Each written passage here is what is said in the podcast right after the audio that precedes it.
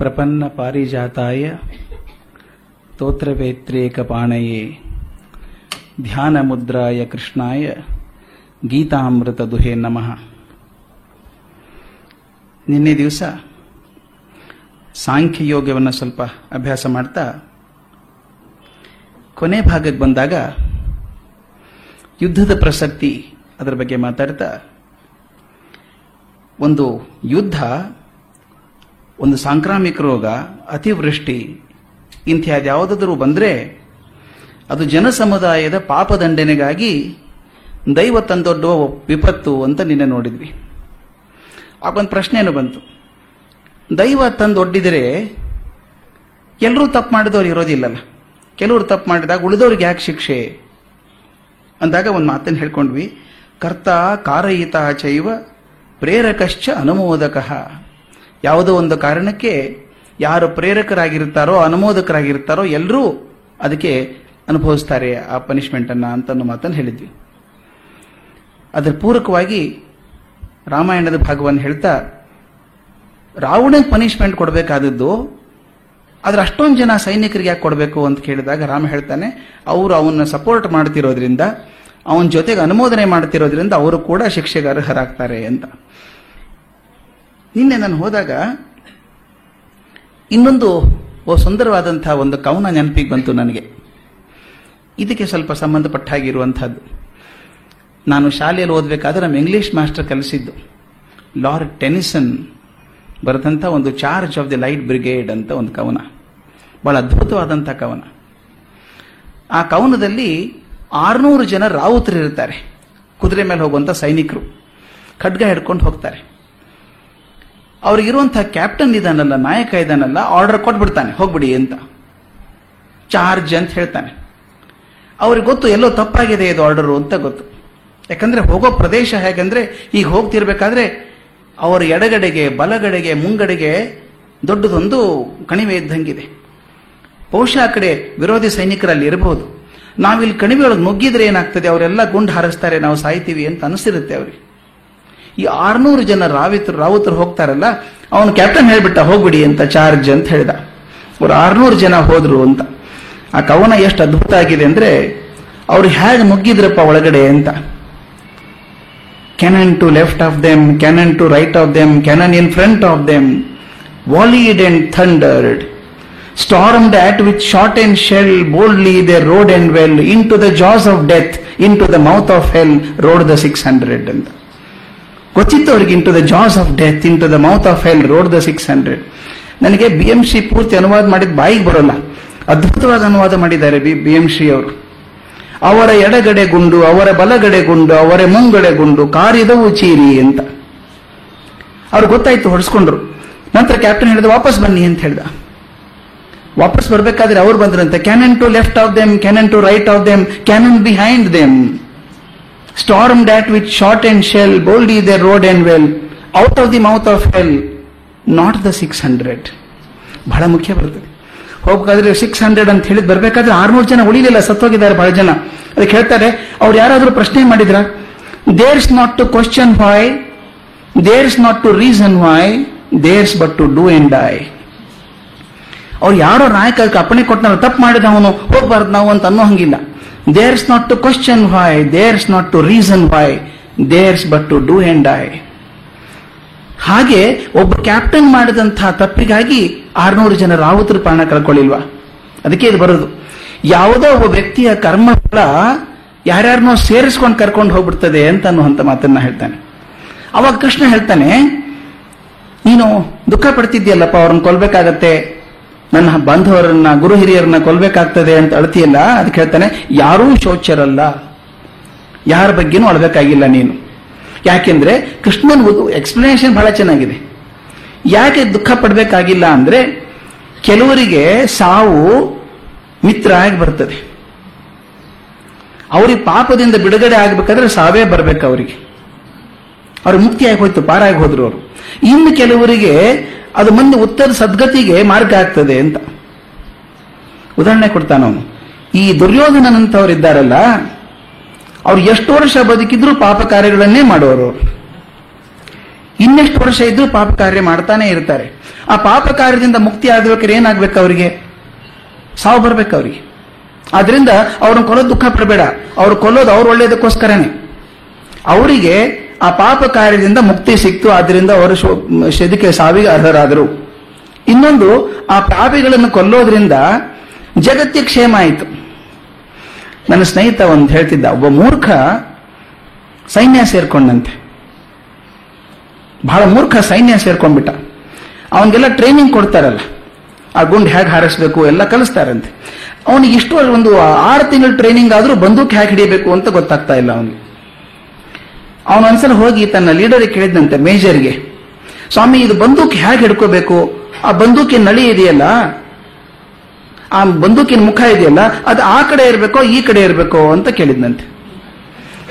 ಅದಕ್ಕೆ ಅವನು ಕ್ಯಾಪ್ಟನ್ ಬಹಳ ಚೆನ್ನಾಗಿ ಹೇಳ್ತಾನೆ, ಯಾವ ಕಾದ್ರೂ ಯಾವ ಕಡೆ ಆದ್ರೂ ಹಿಡಿ, ದೇಶಕ್ಕೆ ಒಳ್ಳೇದಾಗ್ತದೆ ಅಂತ. ಆ ಕಡೆ ಹಿಡಿದ್ರೆ ವೈರಿ ಸಾಯ್ತಾನೆ, ದೇಶಕ್ಕೆ ಒಳ್ಳೇದಾಯ್ತು. ಈ ಕಡೆ ಇದ್ರೆ ನೀನ್ ಸಾಹಿತ್ಯ ಒಳ್ಳೇದಾಯ್ತು. ಯಾಕಂದ್ರೆ ಅಷ್ಟು ಕಿರಿಕಿರಿ ನಾನು ಆರು ತಿಂಗಳಿಂದ ಕಲಿಸ್ತಾ ಇದ್ದೀನಿ, ಬಂದು ಕಿಡಿಯಕ್ ಬರ್ತಾ ಇಲ್ಲ ನಿನಗೆ ಅಂತ. ಮುಕ್ತಿ ಆಗ್ಬೇಕಲ್ಲ. ಈ ದುರ್ಯೋಧನನ ಪಾಪ ಕಾರ್ಯ ಮುಗಿಯೋದಿಲ್ಲ. ಆದ್ರಿಂದ ಅವನ ಪಾಪ ಕಾರ್ಯ ಮುಗಿಸ್ಬೇಕಾದ್ರೆ ಅವನ ಮೃತ್ಯು ಆಗಬೇಕು. ಮತ್ತು ಅವನ ಪಾಪ ಕಾರ್ಯ ನಿಂತರೆ ಅಷ್ಟು ಜನಕ್ಕೆ ಒಳ್ಳೇದಾಯ್ತಲ್ಲ. ಮುಂದೆ ಪಾಪ ಕಾರ್ಯ ತಪ್ಪು ಹೋಯ್ತು ಜಗತ್ತಿಗೆ, ಆದ್ರಿಂದ ಅವನು ಸಾಯ್ಬೇಕು. ಎರಡನೇದ್ದು, ಈ ಧರ್ಮಿಷ್ಠರಿದ್ದಾರಲ್ಲ ಕೆಲವರು ಭೀಷ್ಮ ದ್ರೋಣರಂಥವರು ಅವ್ರಿಗೆ ಸಾವು ಬರ್ತಲ್ಲ ಅಂತ ದುಃಖ ಪಡಬೇಡ. ಅವ್ರಿಗೆ ಕೂಡ ಒಳ್ಳೇದೇ. ಅವರು ಬಹಳ ಧರ್ಮಿಷ್ಠರು. ಅವರು ಮಹಾತ್ಮರು. ಅವರಿಗೆ ಉನ್ನತ ಲೋಕಗಳಿಗೆ ಹೋಗಬೇಕಾದವರು ಅವರೆಲ್ಲ. ಅಲ್ಲಿ ಹೋಗಬೇಕಾದವರು. ಯಾವುದೋ ಶಾಪದ ಕಾರಣ ಬಂದು ಕೂತ್ಕೊಂಡಿದ್ದಾರೆ ಇಲ್ಲಿ ಅವರು. ಭೀಷ್ಮರು ಅಷ್ಟಾವಸಗಳಲ್ಲಿ ಒಬ್ಬರು ಅವ್ರ ಜೊತೆ ಜೊತೆಗಿದ್ದವರು ಏಳು ಜನಕ್ಕೆ ಮುಕ್ತಿ ಆಗೋಯ್ತು. ಹುಟ್ಟಿದ ತಕ್ಷಣ ಮುಕ್ತಿ ಆಗೋಯ್ತು ಅವ್ರಿಗೆ. ಇವರನ್ನು ಉಳ್ಕೊಂಡ್ಬಿಟ್ರು. ಆ ಉಳ್ಕೊಂಡು ಭೀಷ್ಮರ ಜೀವನ ಸಂತೋಷ ಜೀವನ ಅಲ್ಲ, ಶಾಪದ ಜೀವನ ಅದು. ಯಾವತ್ತು ಮುಕ್ತಿ ಆದೀತು ಅಂತ ಕಾಯ್ತಿರುವಂತಹ ಜೀವನ ಅದು. ಅದಕ್ಕೆ ಈ ರೀತಿ ಬಂದ್ರೆ ಅವ್ರಿಗೆ ಮುಕ್ತಿ ಆಯಿತು. ಇದರಿಂದ ಮುಂದೆ ತಮ್ಮ ಲೋಕಕ್ಕೆ ಹೋಗ್ತಾ, ಉನ್ನತ ಲೋಕಗಳಿಗೆ ಹೋಗ್ತಾರೆ ಅವರು. ಭೀಷ್ಮ ದ್ರೋಣಾದಿಗಳಂತಹ ಧರ್ಮಿಷ್ಠರು, ಮಹಾತ್ಮರಿದ್ದಾರಲ್ಲ, ಅವರಿಗೆ ಕೂಡ ಮೃತ್ಯು ಮಿತ್ರವಾಗಿ ಬರ್ತಾನೆ. ಆದ್ರಿಂದ ಅದು ದುಃಖ ಪಡಬೇಕಾಗಿಲ್ಲ. ನೋಡಿ, ಎಷ್ಟು ಸುಲಭವಾಗಿ ಹೇಳ್ಬಿಡ್ತಾನೆ ಕೃಷ್ಣ. ಅವ್ರ ನೀಚರಿಗೆ ಸಾಕು ಅವರು ಪಾಪ ಮುಗಿಸ್ಬೇಕು ಅಂತ ಹೊಡಿಬೇಕು, ಆದ್ರಿಂದ ದುಃಖ ಪಡಬೇಕಾಗಿಲ್ಲ. ಅವರಿಗೆ ದುಷ್ಟತನದಿಂದ ಮೋಚಕ ಆಗ್ತದೆ, ದುಃಖ ಪಡೋ ಕಾರಣ ಇಲ್ಲ. ಇನ್ನು ದೊಡ್ಡವರಿಗೆ ಅವ್ರು ಒಳ್ಳೆ ಮಾರ್ಗಕ್ಕೆ ಹೋಗ್ಬೇಕು, ಉನ್ನತ ಲೋಕಕ್ಕೆ ಹೋಗ್ಬೇಕು ಅವರು. ಇಲ್ಲಿ ಸಿಕ್ಕಾಕೊಂಡ್ಬಿಟ್ಟಿದ್ದಾರೆ. ಇಲ್ಲಿಂದ ಪಾರಾದ್ರೆ ಆಯ್ತು ಅಂತ. ವ್ಯಾಸಭಾರತದಲ್ಲಿ ಒಂದು ಒಳ್ಳೆ ತಮ್ಮ ಸಣ್ಣ ಘಟನೆ ಬರ್ತದೆ. ಧರ್ಮರಾಜನ ಆಸ್ಥಾನದಲ್ಲಿ, ಅಂದ್ರೆ ಕುರುಕ್ಷೇತ್ರ ಯುದ್ಧ ಎಲ್ಲ ಮುಗಿದು ಧರ್ಮರಾಜ ರಾಜ ಆದ್ಮೇಲೆ ಆಸ್ಥಾನದಲ್ಲಿ ಕೂತಾಗ ಒಂದು ಸಣ್ಣ ಪ್ರಸಂಗ ಬರ್ತದೆ. ಅಲ್ಲಿ ಮೂರು ಜನ ಮಂತ್ರಿಗಳು ಒಂದೇ ತರ ತಪ್ಪನ್ನು ಮಾಡ್ತಾರೆ.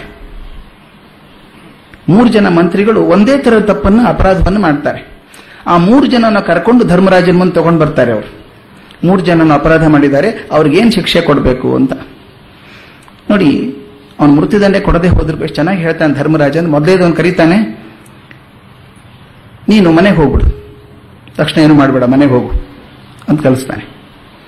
ಎರಡನೇದು ಅವನು ಕರೀತಾನೆ ಇವನ್ನ ಸ್ವಲ್ಪ ಜೈಲಿಗೆ ಹಾಕಿ. ಎರಡು ವರ್ಷ ಜೈಲಿಗೆ ಹಾಕಿ. ಮೂರು ಜನ ಮಂತ್ರಿಗಳು ಒಂದೇ ತರದ ಅಪರಾಧ ಮಾಡಿದವರು. ಒಬ್ಬನಿಗೆ ಮನೆಗೆ ಹೋಗಕ್ಕೆ ಹೇಳ್ತಾನೆ ಇನ್ನೊಬ್ಬನ ಸ್ವಲ್ಪ ದಿವಸ ಜೈಲಿಗೆ ಹಾಕಿ ಅಂತಾನೆ, ಮೂರನೇದವನ್ನ ಇವನ್ ತಲೆ ಕತ್ತರಿಸಿ ಹಾಕಿ ಅಂತಾನೆ. ಕೆಲವರು ಅಂತಾರೆ, ಏನು ಧರ್ಮರಾಜ ನ್ಯಾಯ ಇದು?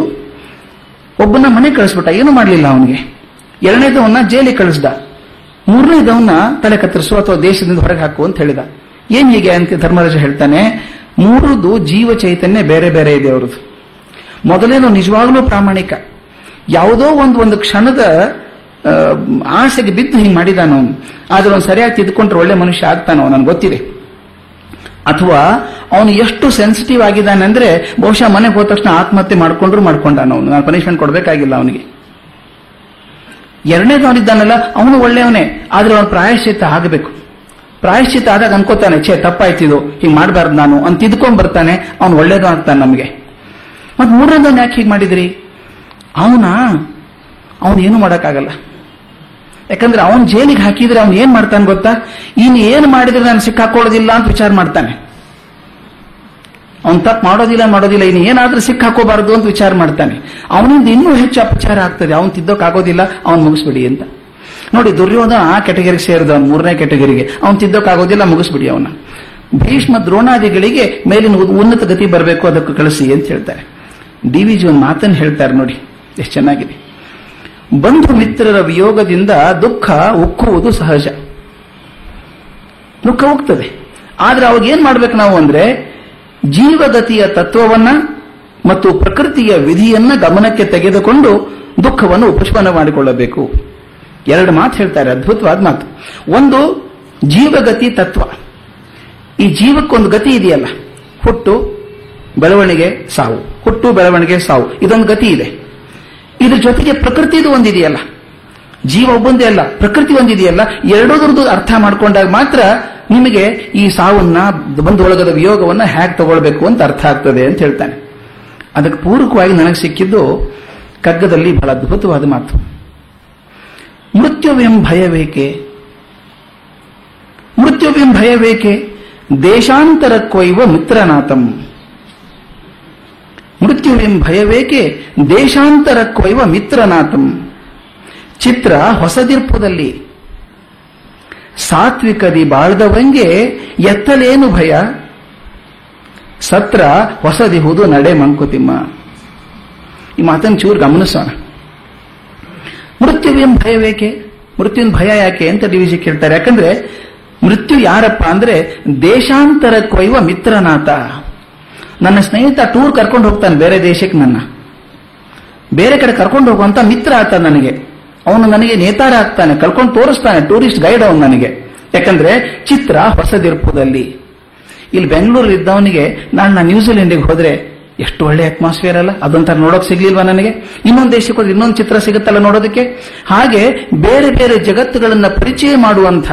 ನೋಡಿ, ಎಷ್ಟು ಮಾತನ್ನ ಆಳವಾಗಿ ಗಮನಿಸಿದ್ರೆ ಇದರಲ್ಲಿ ಈ ಪುನರ್ಜನ್ಮದ ಕಲ್ಪನೆ ಕೂಡ ಬರ್ತದೆ. ಇಲ್ಲಿಂದ ಕರ್ಕೊಂಡು ಹೋಗಿ ಬೇರೆ ಜಾಗಕ್ಕೆ ಕರ್ಕೊಂಡು ಹೋಗ್ತಾನೆ. ಅಲ್ಲೊಂದು ಹೊಸ ಚಿತ್ರ. ಮತ್ತೊಂದು ಜನ್ಮಕ್ಕೆ ಹೋದ್ರೆ ಅಲ್ಲೊಂದು ಹೊಸ ಚಿತ್ರ. ಮತ್ತೊಂದು ಜನ್ಮಕ್ಕೆ ಮತ್ತೊಂದು ಹೊಸ ಚಿತ್ರ. ಹಾಗೆ ಚಿತ್ರ ಹೊಸದಿರ್ಪುದಲ್ಲಿ ಸಾತ್ವಿಕದಿ ಬಾಳ್ದವೆಂಗೆ ಎತ್ತಲೇನು ಭಯ? ಚೆನ್ನಾಗಿ ಸಾತ್ವಿಕನಾಗಿ ಬದುಕಿದವನಿಗೆ ಎಲ್ಲಿ ಹೋದ್ರೆ? ಏನಪ್ಪ ನಮ್ಗೆ ತೊಂದ್ರೆ? ಕೊನೆಗೆ ಹೇಳ್ತಾರೆ, ಸತ್ರ ಹೊಸದಿಹುದು ನಡೆ ಮಂಕುತಿಮ್ಮ. ಸತ್ರ ಅಂದ್ರೆ ಛತ್ರ ಅಂತ ತಗೋಬಹುದು. ಛತ್ರ ಅಂದ್ರೆ ವಸತಿ ಗೃಹ. ಇರುವಕ್ಕೊಂದು ಜಾಗ. ಬದಲಿ ಆಗೋದೇನಪ್ಪ ಇಲ್ಲಿ ಈ ಮನೇಲಿದ್ದೆ ನಾಳೆ ಆ ಮನೆಗೆ ಹೋಗ್ತೀನಿ ಅಷ್ಟೇನೆ. ಸತ್ರ ಹೊಸದಿಹುದು ನಡೆ. ನೋಡಿ, ಹೊಸ ಮನೆ ಬರ್ತದೆ ನನಗೊಂದು ಹೊಸ ಮೈ ಪುನರ್ಜನ್ಮ ಅಂದಾಗ ಹೊಸ ಜನ್ಮ, ಹೊಸ ಮೈ ಬರ್ತದೆ. ಅಷ್ಟೇ ತಾನೆ, ಏನ್ ಚಿಂತೆ ಇಲ್ಲ, ಹೋಗೋಣ. ಮೃತ್ಯುವಿನ ಭಯ ಬೇಡ ಅಂತ. ಇನ್ನೊಂದು ಪ್ರಕೃತಿ ಬಗ್ಗೆ ಡಿ ವಿಜಿ ಬರೀತಾರೆ. ಮೃತ್ಯು ಹೇಗೆ ಆಡ್ತಾನೆ ಪ್ರಕೃತಿ ಜೊತೆಗೆ ಅಂದ್ರೆ, ಋತುಚಕ್ರ ತಿರುಗುವುದು.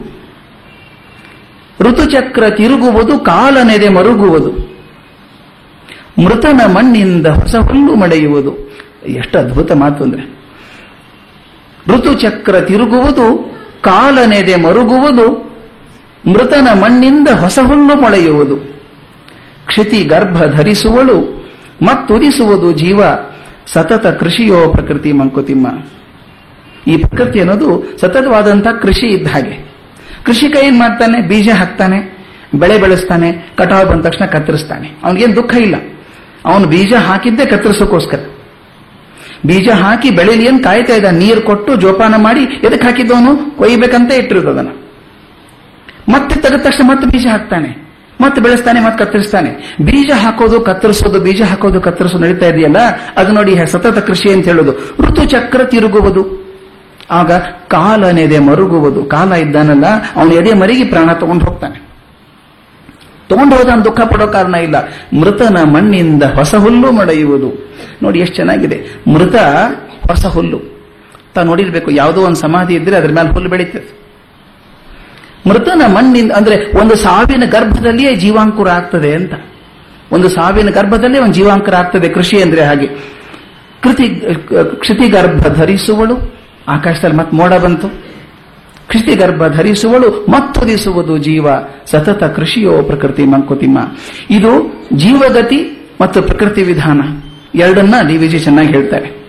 ಇದನ್ನ ನಮ್ಮ ರವೀಂದ್ರನಾಥ್ ಟ್ಯಾಗೋರ್, ಗುರುದೇವ್ ಟ್ಯಾಗೋರ್ ಅವರು ಬಹಳ ಬಹಳ ಮನಸ್ಸಿಗೆ ಮುಟ್ಟು ಹಾಗೆ ಹೇಳ್ತಾರೆ. ಈ ಕೊನೆ ಕೊನೆ ಗೀತಾಂಜಲಿ ಕೊನೆ ಭಾಗಕ್ಕೆ ಬಂದ್ರಂತೂ ಕಣ್ಣೀರು ತಡ್ಕೊಳ್ಳೋದು ಕಷ್ಟ ಆಗತ್ತೆ. ಅಷ್ಟು ಚೆನ್ನಾಗಿ ಬೆಳಿತಾರೆ. ಅವ್ರು ಹೇಳ್ತಾರೆ ಡೆತ್ ಮೈ ಫ್ರೆಂಡ್ ಅಂತ. ಡೆತ್ ಮೈ ಫ್ರೆಂಡ್ ಭಗವಂತನ ಹೇಳೋ ಮಾತಿದು. Death thy servant is at my door death thy servant is at my door he has cross the unknown sea and brought thy call to my home ಭಗವಂತ, ಸಾವು ಅನ್ನುವಂಥ ನಿನ್ನ ಸೇವಕ ನನ್ನ ಮನೆ ಬಾಗಿಲಿಗೆ ಬಂದಿದ್ದಾನೆ. ಅವನು ಎಷ್ಟೋ ಅಪರಿಚಿತವಾದ ಸಮುದ್ರಗಳನ್ನೆಲ್ಲ ದಾಟಿಕೊಂಡು ನಿಮ್ಮ ಸಂದೇಶವನ್ನು ನನ್ನ ಮನೆಗೆ ತಂದಿದ್ದಾನೆ. ನಾನೇನ್ ಮಾಡ್ತೀನಿ ಅಂತ ಹೇಳ್ತಾನೆ. In one salutation to thee my god let all my senses spread out and touch this world at thy feet ಭಗವಂತ, ನಿನ್ನ ಸಮರ್ಪಣಾ ಭಾವದಲ್ಲಿ ಒಂದು ನಮಸ್ಕಾರ ಹಾಕ್ತಾ ನಾನು ಏನ್ ಮಾಡ್ತೀನಿ ಗೊತ್ತಾ? Let all my senses spread out and touch this world at thy feet ನಿನ್ನ ಪಾದದಡಿಯಲ್ಲಿ ನನ್ನ ಎಲ್ಲ ಇಂದ್ರಿಯಗಳನ್ನು ಮಾಡಿ ಭೂಮಿಯನ್ನು ಮುಟ್ಟಿ ನಮಸ್ಕಾರ ಮಾಡ್ತೇನೆ. Like a rain cloud of July hung low Tagore ಮಾತು ಅದ್ಭುತ. Like a rain cloud of July hung low with its burden of unshed showers let all my mind bend down at thy door in one salutation to thee ಈ ಜುಲೈದಲ್ಲಿ ಬರ್ತಿರುವಂತಹ ಕಾರ್ಮೋಡ್ಗಳಿದೆಯಲ್ಲ, ಮಳೆ ಸುರಿಸಿದೆ ಭಾರವಾಗಿರುವಂತಹ ಕಾರ್ಮೋಡ್ಗಳಿದೆಯಲ್ಲ? ಹಾಗೆ ನನ್ನ ಮನಸ್ಸು ನಿನ್ನ ಬಾಗಿಲು ಮುಂದೆ ಬಾಗಿ ಸಮರ್ಪಣಾ ಭಾವದಿಂದ ಇರುವಂತೆಲ್ಲ ನಿನಗೆ ಅರ್ಪಿಸಿಬಿಡ್ತೇನೆ. Let all my songs gather together their diverse strains into single current and flow to a sea of silence in one salutation to thee ಅದು ಟ್ರಾನ್ಸ್ಲೇಷನ್ ಮಾಡೋದು ಕಷ್ಟ ಅನ್ಸುತ್ತೆ. Let all my songs gather together ನನ್ನ ಎಲ್ಲ ಹಾಡುಗಳು ಕೂಡ್ಲಿ. ಕೂಡಿ ಅದರೊಳಗಿರುವಂತಹ ಬೇರೆ ಬೇರೆ ಎಳೆ ಇದೆಯಲ್ಲ ನನ್ನ ಹಾಡುಗಳು ಬೇರೆ ಇಲ್ಲ, ಅವೆಲ್ಲ ಸೇರಿ ಒಂದೆಳೆ ಆಗಲಿ. ಆಗ್ಬಿಟ್ಟು let them flow into a sea of silence in one salutation to thee ನಿನಗೆ ಪ್ರಣಾಮಪೂರ್ವಕವಾಗಿ ಅವೆಲ್ಲವನ್ನ ಸೇರಿಸಿ, ಮೌನ ಸಾಗರದಲ್ಲಿ ಸೇರಿಸ್ಕೊಂಡ್ಬಿಡು ನನ್ನ ಅಂತ.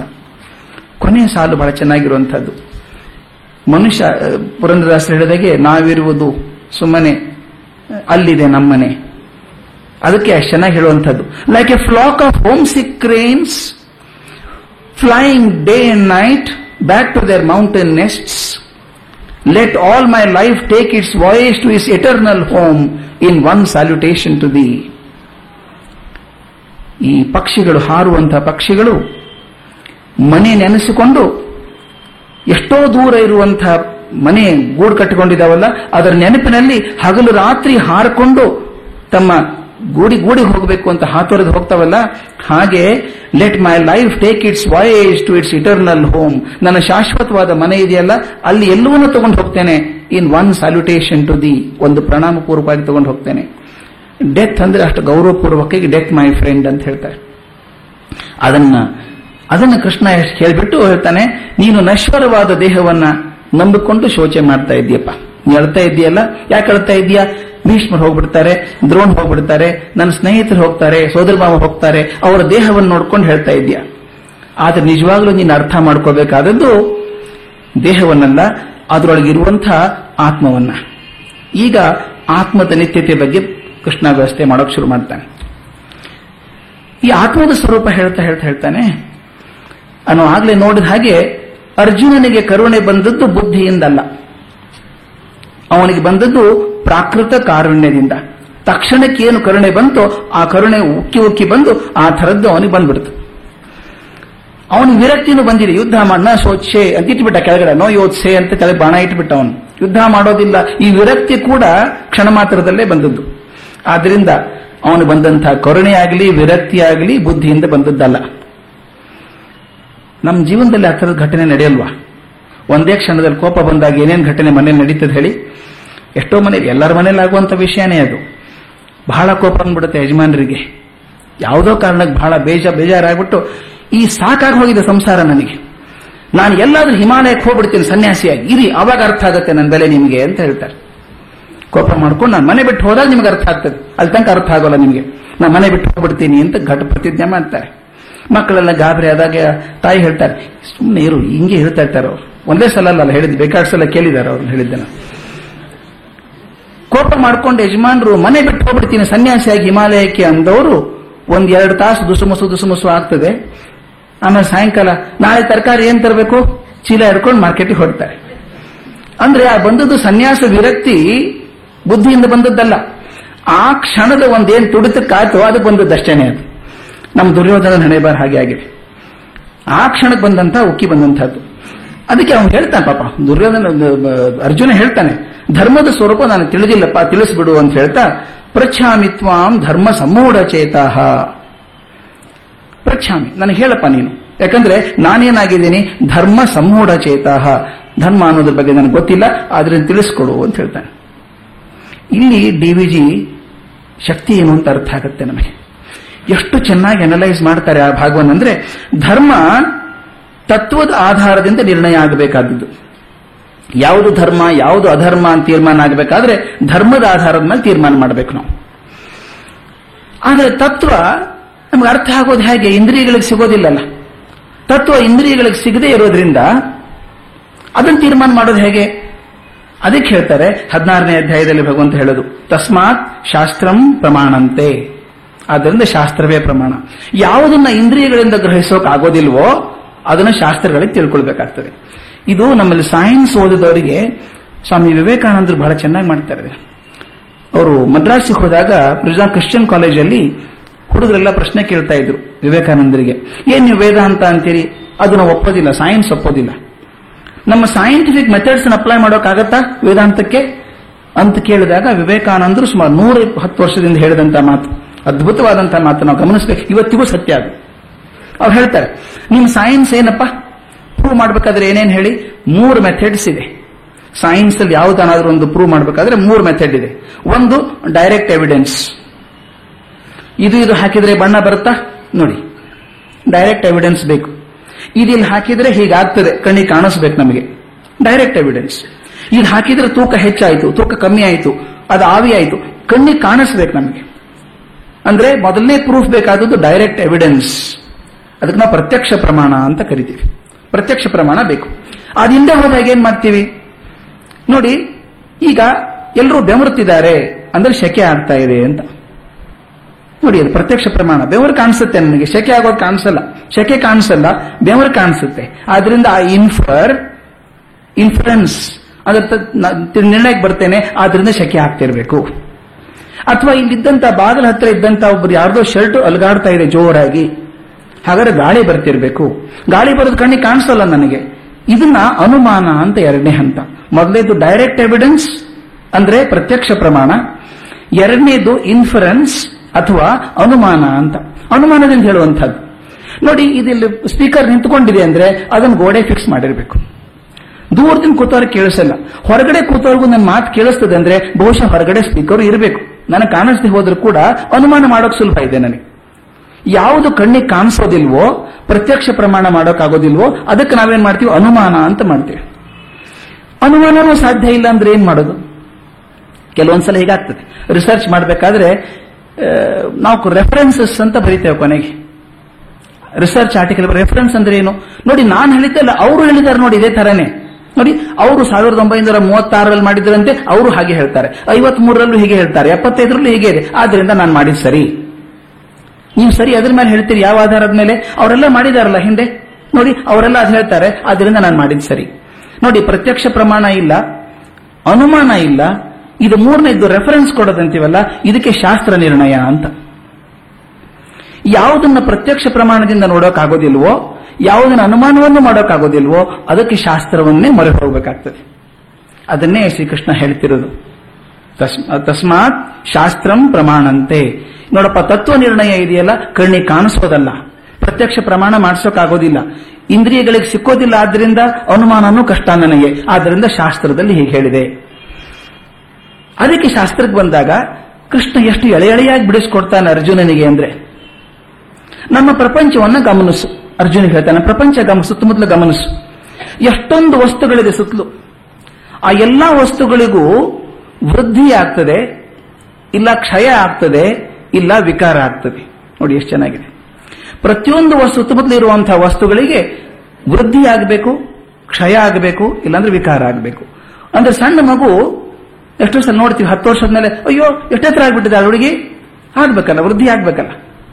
ಹಾಗೆ ಇರೋಕ್ಕಾಗಲ್ಲ ಬೆಳವಣಿಗೆ ಆಗ್ತದೆ ವ್ಯಕ್ತಿದು. ಇನ್ನು ಕೆಲವರು ಕ್ಷಯ ಆಗ್ತದೆ. ಏನ್ ತುಂಬಾ ಇಳಿದೋಗ್ಬಿಟ್ಟಿದ್ದೀರಿ ನೀವು? ಅಂತ ಆಗ್ಬೋದು ಅಥವಾ ಆ ಮನುಷ್ಯ ಇಲ್ದೇನೆ ಹೋಗ್ಬೋದು. ಕ್ಷಯ ಆಯಿತು. ಇನ್ನು ವಿಕಾರ ಆಗುವಂಥದ್ದು. ಬದಲಾವಣೆ, ವಿಕಾರ ಅಂದ್ರೆ ಬದಲಾವಣೆ ಆಗುವಂಥದ್ದು. ಯಾವುದು ಬೆಳೀತದೋ, ಯಾವುದು ಹಾಳಾಗ್ತದೋ, ಯಾವುದು ಬದಲಾವಣೆ ಹೊಂತದೋ ಇಂಥ ವಸ್ತುಗಳು ನಮ್ಮ ಕಣ್ಣು ಮುಂದೆಲ್ಲ ಕಾಣಿಸ್ತವೆ. ಇವಕ್ಕೆ ಭಗವಂತ ಹೇಳ್ತಾನೆ, ಇವೆಲ್ಲ ಅನಿತ್ಯಗಳು ಅಂತ. ಅನಿತ್ಯಗಳು ಶಾಶ್ವತವಾಗಿ ಇರುವಂಥವಲ್ಲ ಅವು ಶಾಶ್ವತವಾಗಿ ಇರದೇ ಇರೋದ್ರಿಂದಾನೇ ವೃದ್ಧಿ, ಕ್ಷಯ ಮತ್ತು ವಿಕಾರ ಆಗುವಂಥದ್ದು. ಆದರೆ ಒಂದು ತಮಾಷೆ ಇದೆ. ಅವು ವಿಕಾರ ಹೊಂದಿದ್ರು ಕೂಡ ಅವು ಇದೆಯಲ್ಲ, ನಮ್ಮ ಕಣ್ಣಿಗೆ ಕಾಣಿಸ್ತವಲ್ಲ. ಸ್ವಲ್ಪ ಹೊತ್ತೇ ಇರ್ಬೋದೇನೋ ಅದು. ಇಡೀ ಪ್ರಪಂಚದ ಇತಿಹಾಸ ತಗೊಂಡಾಗ ಒಬ್ಬ ಮನುಷ್ಯನ ಜೀವನ ನೂರು ವರ್ಷ ಬದುಕಿದ್ರು ಕೂಡ ಒಂದು ಕ್ಷಣ ಕೂಡ ಅಲ್ಲ ಅದು. ಅತ್ಯಂತ ಸಣ್ಣ ಟೈಮ್ ಅದು. ಆದ್ರೆ ಅಷ್ಟು ಟೈಮ್ನಲ್ಲಿ ಬದುಕಿದ್ದ ಅಂತ ಒಂದು ಪ್ರೂಫ್ ಇದೆಯಾ? ಒಂದೇನೋ ಕೆಲಸ ಮಾಡಿದಾರ? ನೋಡಿ, ಹೇಳ್ತಾರೆ, ಈ ಪ್ರಪಂಚ ಅನಿತ್ಯ ಆದರೂ ಕೂಡ ಇದ್ದದ್ದು ಸುಳ್ಳಲ್ಲ ನಾನು ಹೇಳಿ ಸರಿ ಆಗ್ತಾ ಇದೆಯಾ? ಪ್ರಪಂಚ ಅನಿತ್ಯ ಅಂತಿದ್ರು ಕೂಡ, ಶಾಶ್ವತ ಅಲ್ಲ ಅಂತಿದ್ರು ಕೂಡ, ಅದು ಇದ್ದದ್ದು ಸುಳ್ಳ. ನಾವು ಇದು ಮಾತಾಡ್ತಿರೋ ಸುಳ್ಳ, ನಾವು ತಾವು ಕಾಣಿಸ್ತಿರೋ ಸುಳ್ಳ. ಪ್ರಪಂಚ ಅನಿತ್ಯ ಅಂದ್ರೆ ಅದು ಪೂರ್ತಿ ಇಲ್ಲ ಅಂತಲ್ಲ, ಇದೆ. ಸ್ವಲ್ಪ ಕಾಲ ಇರ್ತದೆ. ಆದ್ರೆ ಇರುವಷ್ಟಾದ್ರೂ ಇದೆಯಲ್ಲ, ಅದಕ್ಕೆ ಭಗವಂತ ಕೇಳ್ತಾನೆ, ಅರ್ಜುನನಿಗೆ, ಅದು ಸ್ವಲ್ಪ ಕಾಲ ಇರೋದಾದ್ರೂ, ಆ ಇರುವಂತ ಶಕ್ತಿ ಕೊಟ್ಟವ್ರು ಯಾರು ಅದಕ್ಕೆ? ಚೇಷ್ಟೆ ಮಾಡುತ್ತಲ್ಲ ಪ್ರಪಂಚ. ಈ ಪ್ರಪಂಚ ಸ್ವಲ್ಪ ಹೊತ್ತಾದ್ರೂ ಚೇಷ್ಟೆ ಮಾಡುತ್ತಲ್ಲ, ಆ ಚೇಷ್ಟೆಗೆ ಶಕ್ತಿ ಕೊಟ್ಟವ್ರು ಯಾರು? ಗಮನಿಸಿ, ಬೆಂಕಿ ಕಡ್ಡಿ ಹಿಡ್ಕೊಂಡು ಕತ್ಲೆ ಆಗ್ಬಿಟ್ಟಿದೆ. ಬೆಂಕಿ ಪೊಟ್ಟನ ಹಿಡ್ಕೊಂಡು ಕಡ್ಡಿ ಎರೆದು ಗೀರ್ತೇನೆ ಗೀರಿದ ತಕ್ಷಣ ದೀಪ ಬೆಳಕಾಗುತ್ತೆ. ಎಷ್ಟೊತ್ತಿರುತ್ತೆ ಅದು? ಬಹಳ ಆದ್ರೆ ಒಂದ್ ನಿಮಿಷ ಇದ್ದಿತ್ತು. ಅಲ್ವಾ? ಒಂದೇ ನಿಮಿಷ ಇದ್ರೂ ಅದು ಅನಿತ್ಯ ಅದು. ಒಂದು ನಿಮಿಷದಲ್ಲಿ ದೀಪ ಆರು ಹೋಯ್ತು. ಆದ್ರೆ ಒಂದು ನಿಮಿಷ ಬೆಳಕು ಕೊಟ್ಟದ್ದು ಸುಳ್ಳ ಅದು. ಅದೆಷ್ಟು ಚೆನ್ನಾಗಿದೆ. ಒಂದೇ ನಿಮಿಷ ಉರಿದ್ರು ಕೂಡ ಒಂದ್ ನಿಮಿಷ ಬೆಳಕು ಕೊಟ್ಟದ್ದು ಸುಳ್ಳಲ್ಲ ಆದ್ರಿಂದ ಪ್ರಪಂಚ ಅನಿತ್ಯ ಆದರೂ ಕೂಡ ಅದಕ್ಕೊಂದು ಚೇಷ್ಟೆ ಇದೆ, ಅದಕ್ಕೊಂದು ಕೆಲಸ ಇದೆ, ಒಂದು ಗತಿ ಇದೆ. ಆ ಗತಿಗೆ ಚಾಲನೆ ಕೊಟ್ಟವರು ಯಾರು?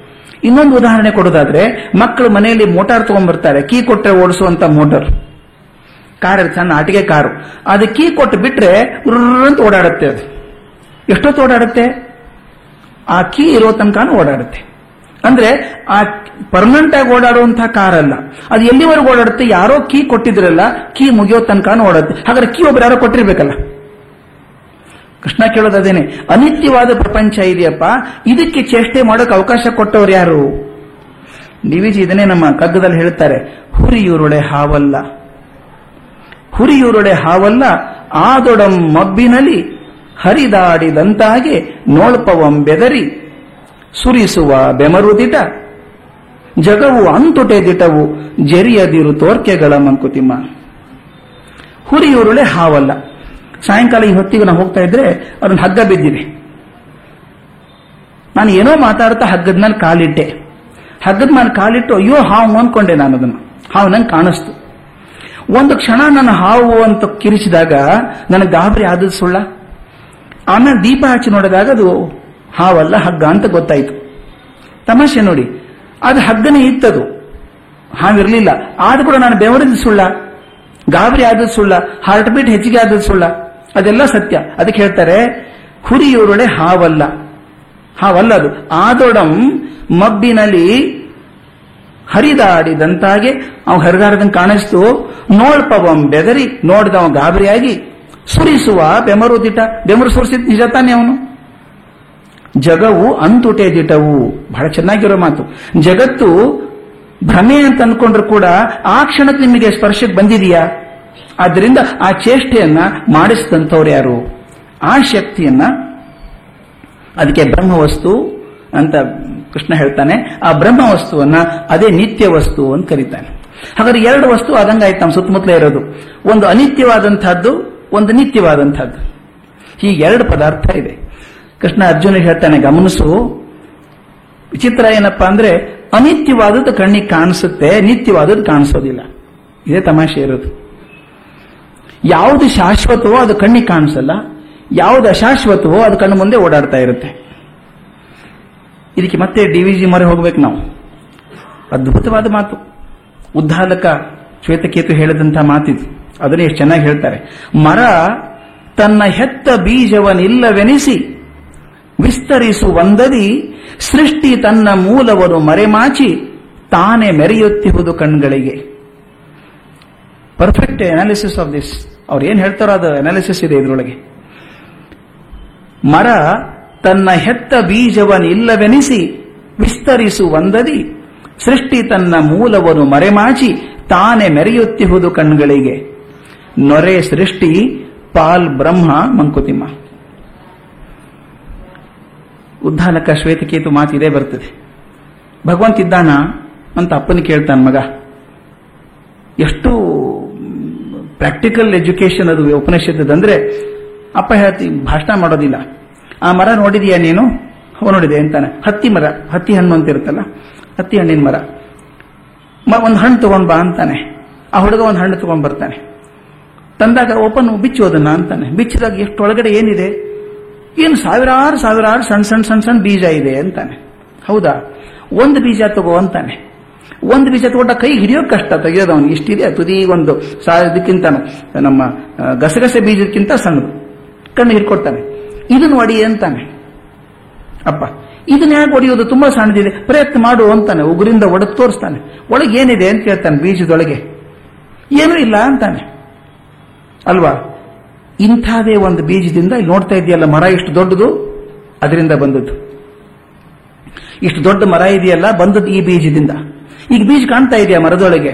ಆ ಬೀಜ ನೀನು ಮಣ್ಣಲ್ಲಿ ಹಾಕಿದ ಮೇಲೆ ನೀರು ಹಾಕಿದ್ರೆ ಆ ಬೀಜ ಒಡೆದು, ನೋಡಿ, ಮರ ತನ್ನ ಹೆತ್ತ ಬೀಜವನ್ನಿಲ್ಲವೆನಿಸಿ ಆ ಬೀಜ ಒಡೆದು ಅದು ಇಲ್ಲ ಅಂದಾಗ ಸಸಿ ಬರುತ್ತೆ ಹೊರಗಡೆ. ಮರ ತನ್ನ ಹೆತ್ತ ಬೀಜವನ್ನಿಲ್ಲವೆನಿಸಿ ವಿಸ್ತರಿಸುವಂದದಿ ಸೃಷ್ಟಿ ಏನ್ ಮಾಡಿದೆ? ಸೃಷ್ಟಿ ತನ್ನ ಮೂಲವನ್ನು ಮರೆಮಾಚಿ ತಾನೇ ಮೆರೆಯುತ್ತಿಹುದು ಕಣ್ಣುಗಳಿಗೆ ನಮ್ಮ ಕಣ್ಣು ಮುಂದೆ ಕಾಡೋ ಸೃಷ್ಟಿ ಅನಿತ್ಯವಾದಂತಹದ್ದು ಆದ್ರೆ ನಿತ್ಯವಾದಂತಹ ಬೀಜ ನಮ್ಮ ಕಣ್ಣಿಗೆ ಕಾಣಿಸ್ತಾ ಇಲ್ಲ. ಅದಕ್ಕೆ ಕೊನೆ ಸಾಲ್ ಮಾತ್ರ ಡಿವಿಜರ್ ಕಗ್ಗದ್ ಯಾವಾಗಲೂ ಅದ್ಭುತಾನೆ ಅದು. ನೊರೆ ಸೃಷ್ಟಿ, ಪಾಲ್ ಬ್ರಹ್ಮ, ಮಂಕುತಿಮ್ಮ. ಹಾಲಿನಿಂದ ನೊರೆ ಬರುತ್ತೆ. ಹಾಲು ಅಲುಗಾಡಿಸಿ ಇಟ್ಟೆ ಅಥವಾ ಒಂದು ಪಾತ್ರೆಯಿಂದ ಪಾತ್ರೆಗೆ ಹಾಕಿದ್ರೆ ಇಷ್ಟು ನೊರೆ ಇರುತ್ತೆ.